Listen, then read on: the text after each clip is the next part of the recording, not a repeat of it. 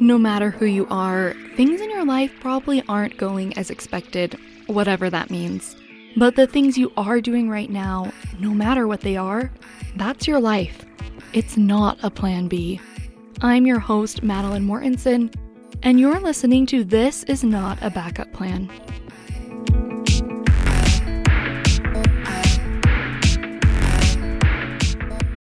When you need mealtime inspiration, it's worth shopping Kroger, where you'll find over 30,000 mouthwatering choices that excite your inner foodie. And no matter what tasty choice you make, you'll enjoy our everyday low prices, plus extra ways to save, like digital coupons worth over $600 each week. You can also save up to $1 off per gallon at the pump with fuel points. More savings and more inspiring flavors make shopping Kroger worth it every time. Kroger, fresh for everyone. Fuel restrictions apply.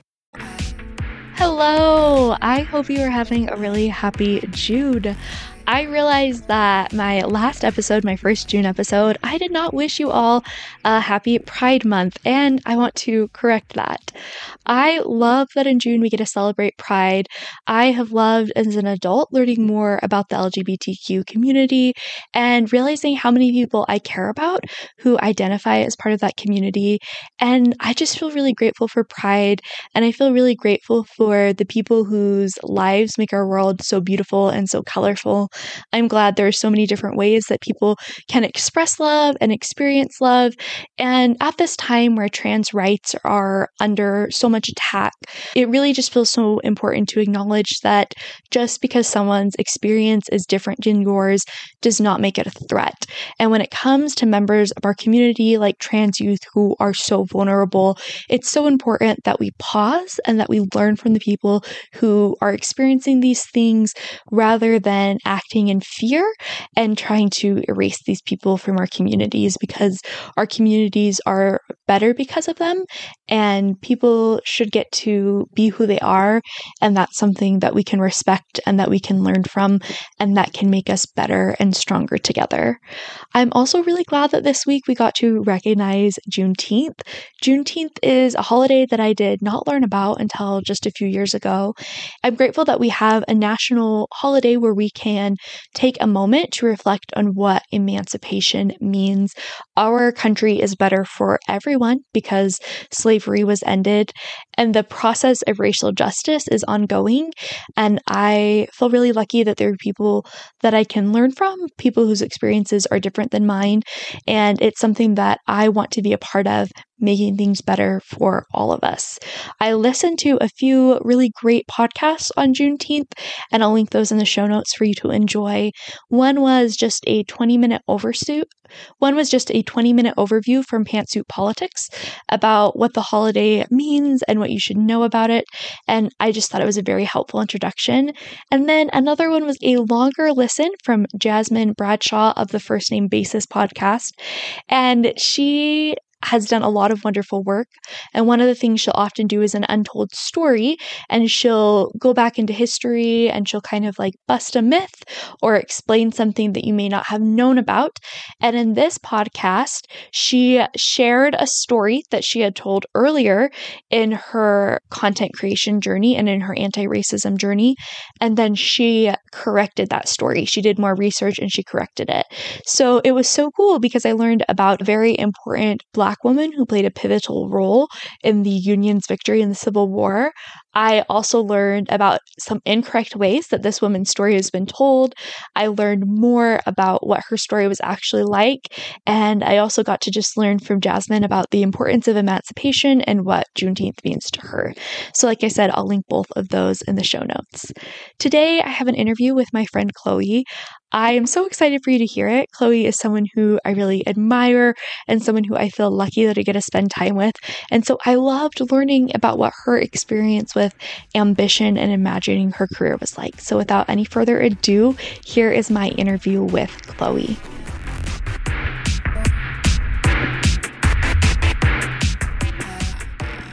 Thank you so much for joining me, Chloe. I'm really excited to have you here. To start out, will you introduce yourself for me? Yes, and thanks for having me. My name is Chloe Roblyer, and I work at a nonprofit. It's called Running Start. We train young women to run for office. So we focus on age like 13 to 25, trying to fill the confidence gap because a lot of research shows that this is around the age when young women start losing interest in leadership positions and especially like running for office in politics. So we do a lot of different trainings to try to just keep that pipeline open and have more women run- running for office. That's really cool. So today we're like chatting about ambition and your like experience a relationship with ambition and aspiration throughout your life. Will you tell me about like when you were younger and you were starting to like think about your future, dream about your future? What were some of the things that like you were imagining doing or wanting to do? As a kid, my like job or my dream job changed a lot because I was trying to fit a model of like eventually I obviously like want to have kids and be a mom. So I have to find like a job that fits with that. So there was a long time that I wanted to be a journalist. I think that there was a time where I wanted to be a teacher. Then I really got into the medical field for some reason. And so I was doing nursing for a bit. And then college is when I really got more into politics, mostly because I hated all of the nursing prerequisites. And I just realized like how much my family had talked about politics like growing up, that was like our kitchen table like conversations. And so I just realized that was what I was passionate about and went for it. Tell me a little bit more about that realization. Like when you were having that, did you start taking classes? Were you involved in community things? What was trying that out and connecting that that was what you wanted to do like for you? That's a good question. I feel like I had been taking like a lot of my generals for like history or things like that were politics because I knew I was interested in it but I didn't think that it was like something that I could pursue. So luckily, just worked out that way that I'd already been exploring then, not an unserious way, but as more of a hobby, I guess. And then I was just really involved in, I wouldn't say community things, but like feminism in general. Like I volunteered for something in college where we would go to like middle schools in the Provo area. And it's similar to what I'm doing at Running Start now, but we would just talk to girls about like being confident and like being able to do what you wanted type thing. And so again, I just started to like lean into like those sorts of hobbies and things like that.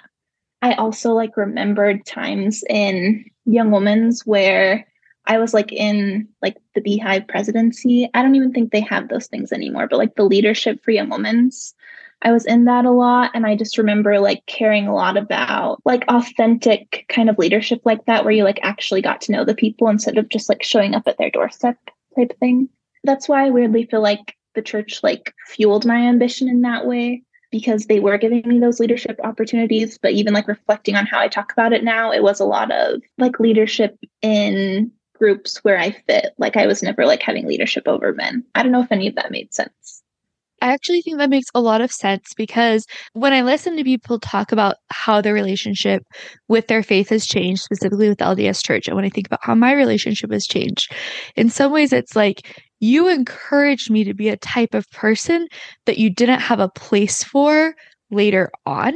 And so it makes a lot of sense that you're what you're saying with beehive leadership, like it fueled in you something that there is relief society presidencies where there are things like that there are just so many limited roles later on that if that thing starts tapping into you in something like sometimes it's like wait a minute like i want more than this or i want something different than this i'm really smart i'm really ambitious like you're not utilizing me to my full potential. So I think that actually makes a lot of sense.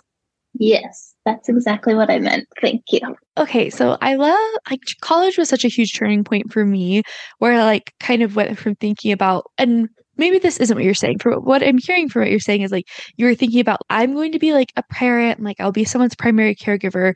So like my career should fit around that. And then in college was when I made the turning point of wait a minute, like if I'm going to spend a lot of my life working, like it should be something that I love and something that I'm like bringing that passion for. So tell yes. me maybe when you like started having that turn and kind of maybe the ways it started changing how you were thinking about your career. Yes. Oh, I love that question because I feel like even like my decision to go to BYU was like so agonizing because I just feel like I always felt like the pressure of the two worlds where I like felt so much pressure to like being a wife and a mother was like my one goal essentially, but I also didn't want to be that person. And so like I felt like I was planning for both of them at the same time somehow. I wouldn't openly tell people that like, oh yeah, I'm like trying to get married in my first year of college. But like if that had happened, like that would have been plan A essentially. So, anyways, I do feel like in college, especially like my first year when that didn't pan out, and again, I was leaning more into like the ambitiousness of it all, which felt like I almost had to also reject any sort of dating, if that makes sense. Like, I know you're a big fan of Little Woman, but I just always think about that line from Jo in the Greta Gerwig one where she's like talking about how, like, now I can't even remember, but she's like talking about how she like doesn't want love, but she's so lonely or whatever. Where she talks about like women have minds and hearts, and she's yeah. so tired of saying that love is all women's cut out for, but she is so lonely. Like that, I think is the pull is a pull that a lot of women feel. I feel like a lot of ambitious women who are trying to navigate the roles that have been set up for them, I think feel that very strongly. Yes. Yeah. So, anyways, I was just like feeling a lot of those like mixed emotions essentially. And then again, I was just like rejecting dating as a whole at that point. And then I just loved the opportunity I had in college to just explore so many different hobbies, especially shout out to the BYU political science department. Like they just had so many opportunities that like I just had never considered. I think I spent like more than half my time in college actually away from the campus because I did study abroad where we did research with two professors, which was really cool. And then I also did an internship in DC for a bit. I don't know. I just like that's a time where I decided to start making actual decisions because I wanted to enjoy like my current life instead of planning for some like hypothetical future that like I wasn't even really working towards, to be honest. How did it feel when you were giving yourself the freedom to do that? I feel like, again, because I always felt like I was pursuing like two paths, like it was painful at first because it felt like I wasn't doing what I had been raised to do, I guess. But at the same time, again, my family, they were the ones that had been like, we talked about politics just a lot, and they were like really encouraging in that aspect. And so it weirdly felt like I was embracing, again, we were talking about before how I do feel like there's parts of the church where it's like, it's moving you towards this like ambition and even just like caring for others, like leaning into that aspect of politics. Like it felt like I was pursuing what I was meant to, but it still did feel painful at parts because again, they're pushing you towards something that doesn't exist. I think that's really like just helpful to acknowledge that doing the things that you want to do or doing things that like feel you feel a pull for just because it just because it speaks to a part of you doesn't mean there's not like a painful part where you're kind of navigating like a change like change is painful especially when you're letting go of something you really thought you were supposed to do even if it's exciting there's some pain there too Yes, I love that. I love the both and both things can be true at the same time. Yeah. So then You've been graduated for a few years now. Tell me a little bit about starting to like navigate looking for a job, especially. And I feel like this when you're saying like your dream job changed a lot. I don't even know if I had a dream job when I was a kid. And not saying that you apply for your dream job out of college, but man, I just kept feeling like, gosh, am I making the right career choices? Do I even know what I want big picture? Like sometimes I feel like I was maybe behind on planning or imagining. And I feel like maybe you might relate to that a little bit with the shifts that you were seeing. And I'm mm-hmm. curious how you were kind of thinking about your first steps of your job as you were leaving college and entering like the path of your career? Oh my gosh, that's just all that gives me so much peace to hear you say that, honestly, because sometimes I still feel like I'm like figuring it out or I'm behind. Like, as someone that's always been ambitious, but like didn't really have a plan because I wasn't sure that's like what I was supposed to be doing. So I don't know. After college, I do feel like I like struggled for a second. Like, I even like moved back in with my family for a bit, which felt like just weird because again, my parents got married when they were like 19 years old. And so I was navigating something that like they had not had to navigate. But it also felt freeing, I would say, because I was like making decisions for the first time ever that were like, oh, there's no like playbook that I should be looking at. No one's telling me what to do. So I'm just doing it on my own for the first time. And I also just was really lucky, to be honest, because I interned in DC my last semester of college, and it was with the nonprofit that I work at now. And they didn't have a job opening right away. So I went home, but they connected me to a different nonprofit in Utah, which I worked for a while. And then when they did have a job opening, reached out to me. And so weirdly, it feels it's like a mix of things. It was luck, it was me just making decisions for the first time and like I still feel like I'm figuring it out and trying to embrace new ideas and say yes to things that I haven't before. which I think is part of just leaning into that ambition is realizing that there's no one right way to do it or you're never going to know for sure like this is the next step i'm taking type thing when you start getting to a point where you're realizing that there are not a lot of right answers. There's really just like a lot of choices and there's different paths and there'll be different challenges. That's a hard point to get to, but it's also exciting. There's maybe a little bit less of you thinking that everything in your life hinges on you doing it right and realizing how many other forces and people and institutions and powers are at play. Yes, exactly. So you mentioned just like trying things that you haven't tried before that you haven't thought of. Do you have some like things you'd want to share that you've tried lately or that maybe felt like important moments when you were trying or navigating them? Yes, that's a great question. Thank you for asking it. I feel like weirdly COVID played a big part in that too just because I moved to DC again for to work for that nonprofit again like right before COVID started. And again, moving outside of Utah was like a big thing for me too because I was it just felt like I was going against what I had been told for a long time. But then COVID hit and I was like, "Oh, was this like the wrong decision the whole time?" But then that just led to a lot of different like experimenting because I moved to DC, but we were working from home, so I stayed there for a bit, but then I ended up going on like a solo road trip for 3 months where I just stopped in different states and hung out, which I feel like I never would have done without COVID. And then I moved back to Utah just because I wanted to get more involved in local politics and community things and i kind of felt like i i don't know i like owed a part of myself almost like moving back to utah and trying to make change here and like working for those ambitious little girls that were caught in the middle like i was which i also feel like if covid hadn't happened like sometimes i think i still would be in dc at this time so again it's like you said, kind of leaning into those. You make a decision one time sometimes and you think, this is it, I'm going to be in DC forever. But things happen and being open to that change, I think, is really important and has helped me like embrace things that I never thought before. Oh, I was also able to manage a state house campaign in Utah this past election, which I just think never would have happened in DC because I didn't have a lot of local connections. So, yeah, just leaning into like unplanned things has always been my thing, I guess. I think when it comes to the types of things you're involved in, like the local connections and local politics and things like that, like Utah is a really great place to have those opportunities because it's smaller. Like the geography of the state is such that I think there's a lot of ways that you can connect. And also, like, it's a part time legislature still. There's just a lot of like opportunities that I think are a lot closer to people earlier in their careers. And I think that's exciting and just really awesome the things you can try earlier in your career that would maybe be harder somewhere else.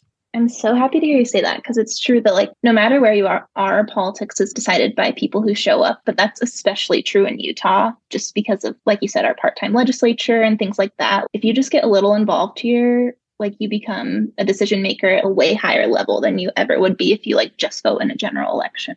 Just hearing about your road trip and hearing about you moving back to Utah and some of the things that you've been and I mean you are in a situation where your work is also a lot of the things that you would choose to do outside your work. But just hearing about some of the like community things like you volunteered or participated in or been a part of, what are some ways that you feed your ambition or that you feel your ambition drawing you like outside of work and just outside of your career path?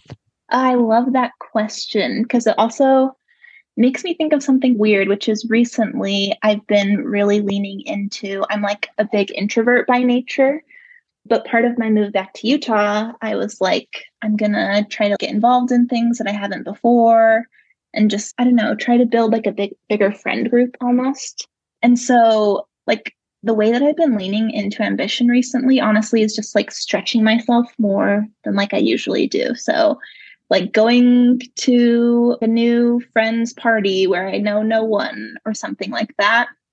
Or I recently started volunteering at the queer bookstore downtown which was terrifying at first because again, I like didn't know anyone, which is so weird to say, but yeah, I don't know. It's just been like leaning into growth and stretching myself. I really love that. I think ambition is so important. Like it's something that is like such a big part of me and like I love being ambitious and also like I recognize like the times in my life when I've been burned out, when I've been overextended and also listening to other people talk about like redefining your relationship with work. I think part of that is really redefining your relationship with ambition and finding like things that get you excited and that like you're passionate about beyond work and even like there are things like being ambitious about ambitious about rest or ambitious about your quality of life or ambitious about your social life like those are very valuable ways to put that energy to use. Yes. I love to hear you say that because i i've been working at this nonprofit for so long like since i graduated that sometimes i do feel like do i have like other ambitions besides this? And like the truth is yes and no again. Like i love the work that i'm doing. I would love to do other work and so, yeah, just embracing those different things, like you said, I think are really important. When you think about your career and the future of your career, are you thinking about it with specific goals you want to achieve, or are you taking the steps as they come? What is that looking like for you? Good question. The thing about politics is if there's a job that has zero playbook, I feel like that's it. especially in Utah again, because our politics is just so defined by like who shows up and having a part time legislature. Like, really, anybody could run for the state legislature here. You don't have to have history in politics or anything like that. So, I feel like I definitely don't have a determined, like, this is what I have to do next. But I do feel like sometimes that can be a con too, just because I'm stuck in a, oh, I don't know what to do phase. So I feel like I am just like leaning into the unknowns or things that pop up. And again, like I think getting involved in your community can really help with that. Just seeing what are the issues that are important to your neighborhood or like communities you care about. That's partly why I started volunteering at the queer bookstore too. I have been thinking a little bit about grad school as well, but I also don't want to pay for it. So I don't know. There's research still to be done for me. I really like that. And this is something that, like I want to talk about like so much is I think it is so valuable to have goals and like I hear people talk about 5-year plans or 10-year plans and I mm-hmm. understand mm-hmm. Why that works for some people. It doesn't work for everyone's brains and mm-hmm. I just think as someone who like shared this who we like share this background of there were certain things I really thought I was supposed to do growing up and because of those thoughts I really limited myself in career ambitions. It's hard to have 5 and 10 year plans or like steps for goals that I wasn't allowing myself to imagine at those points in. 10 years ago, I wasn't allowing myself to imagine being the person I am now. And so yep. I just really want to normalize, not just for people like you and me, because I think this is helpful for a lot of people. I really want to normalize like taking your career as they come and like uh-huh. crossing the bridges that make sense, like kind of figuring out the grad school bridge. That's a bridge that makes sense right now.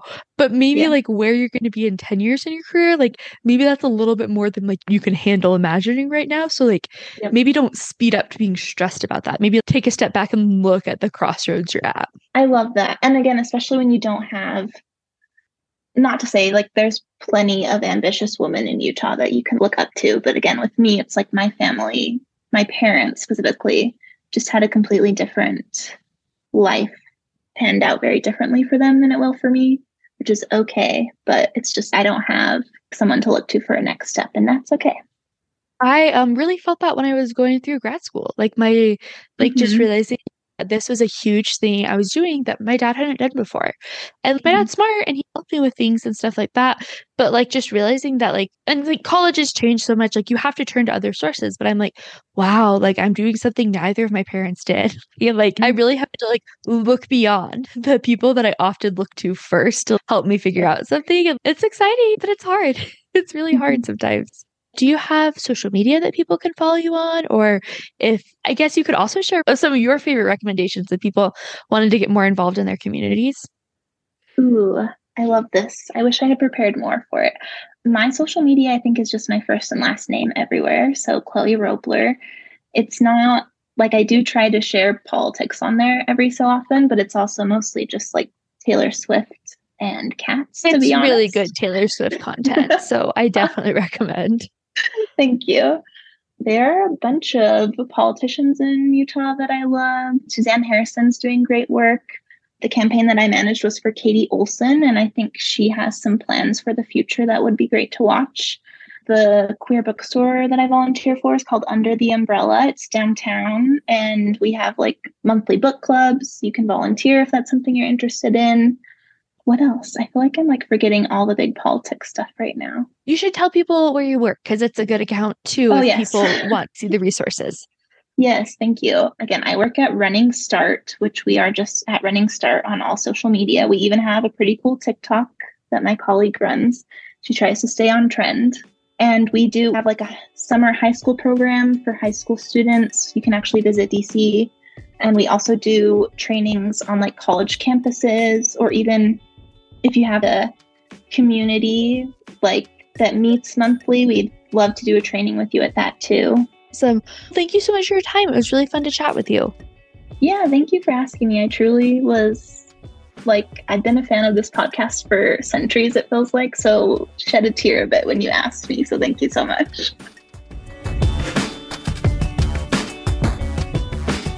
Thank you so much for joining me, Chloe, and thank you so much to you for listening. I am so glad you are here. I will be back in about a week and a half with another new episode for you. It will come out on a Monday. I'm going to make it happen. And in the meantime, please take a moment to rate and review this podcast on Spotify and Apple Podcasts. I would love to have some new reviews that I could read and share with you. It's really fun to hear what people are thinking about the podcast. You can find this podcast on Instagram at Not a Backup Plan. You can find me on Twitter at Matilyn K or email me at matilynkay at gmail.com. I would love to hear if you have feedback or if you have ideas, guests that you would like to hear from, topics you want to hear me talk about.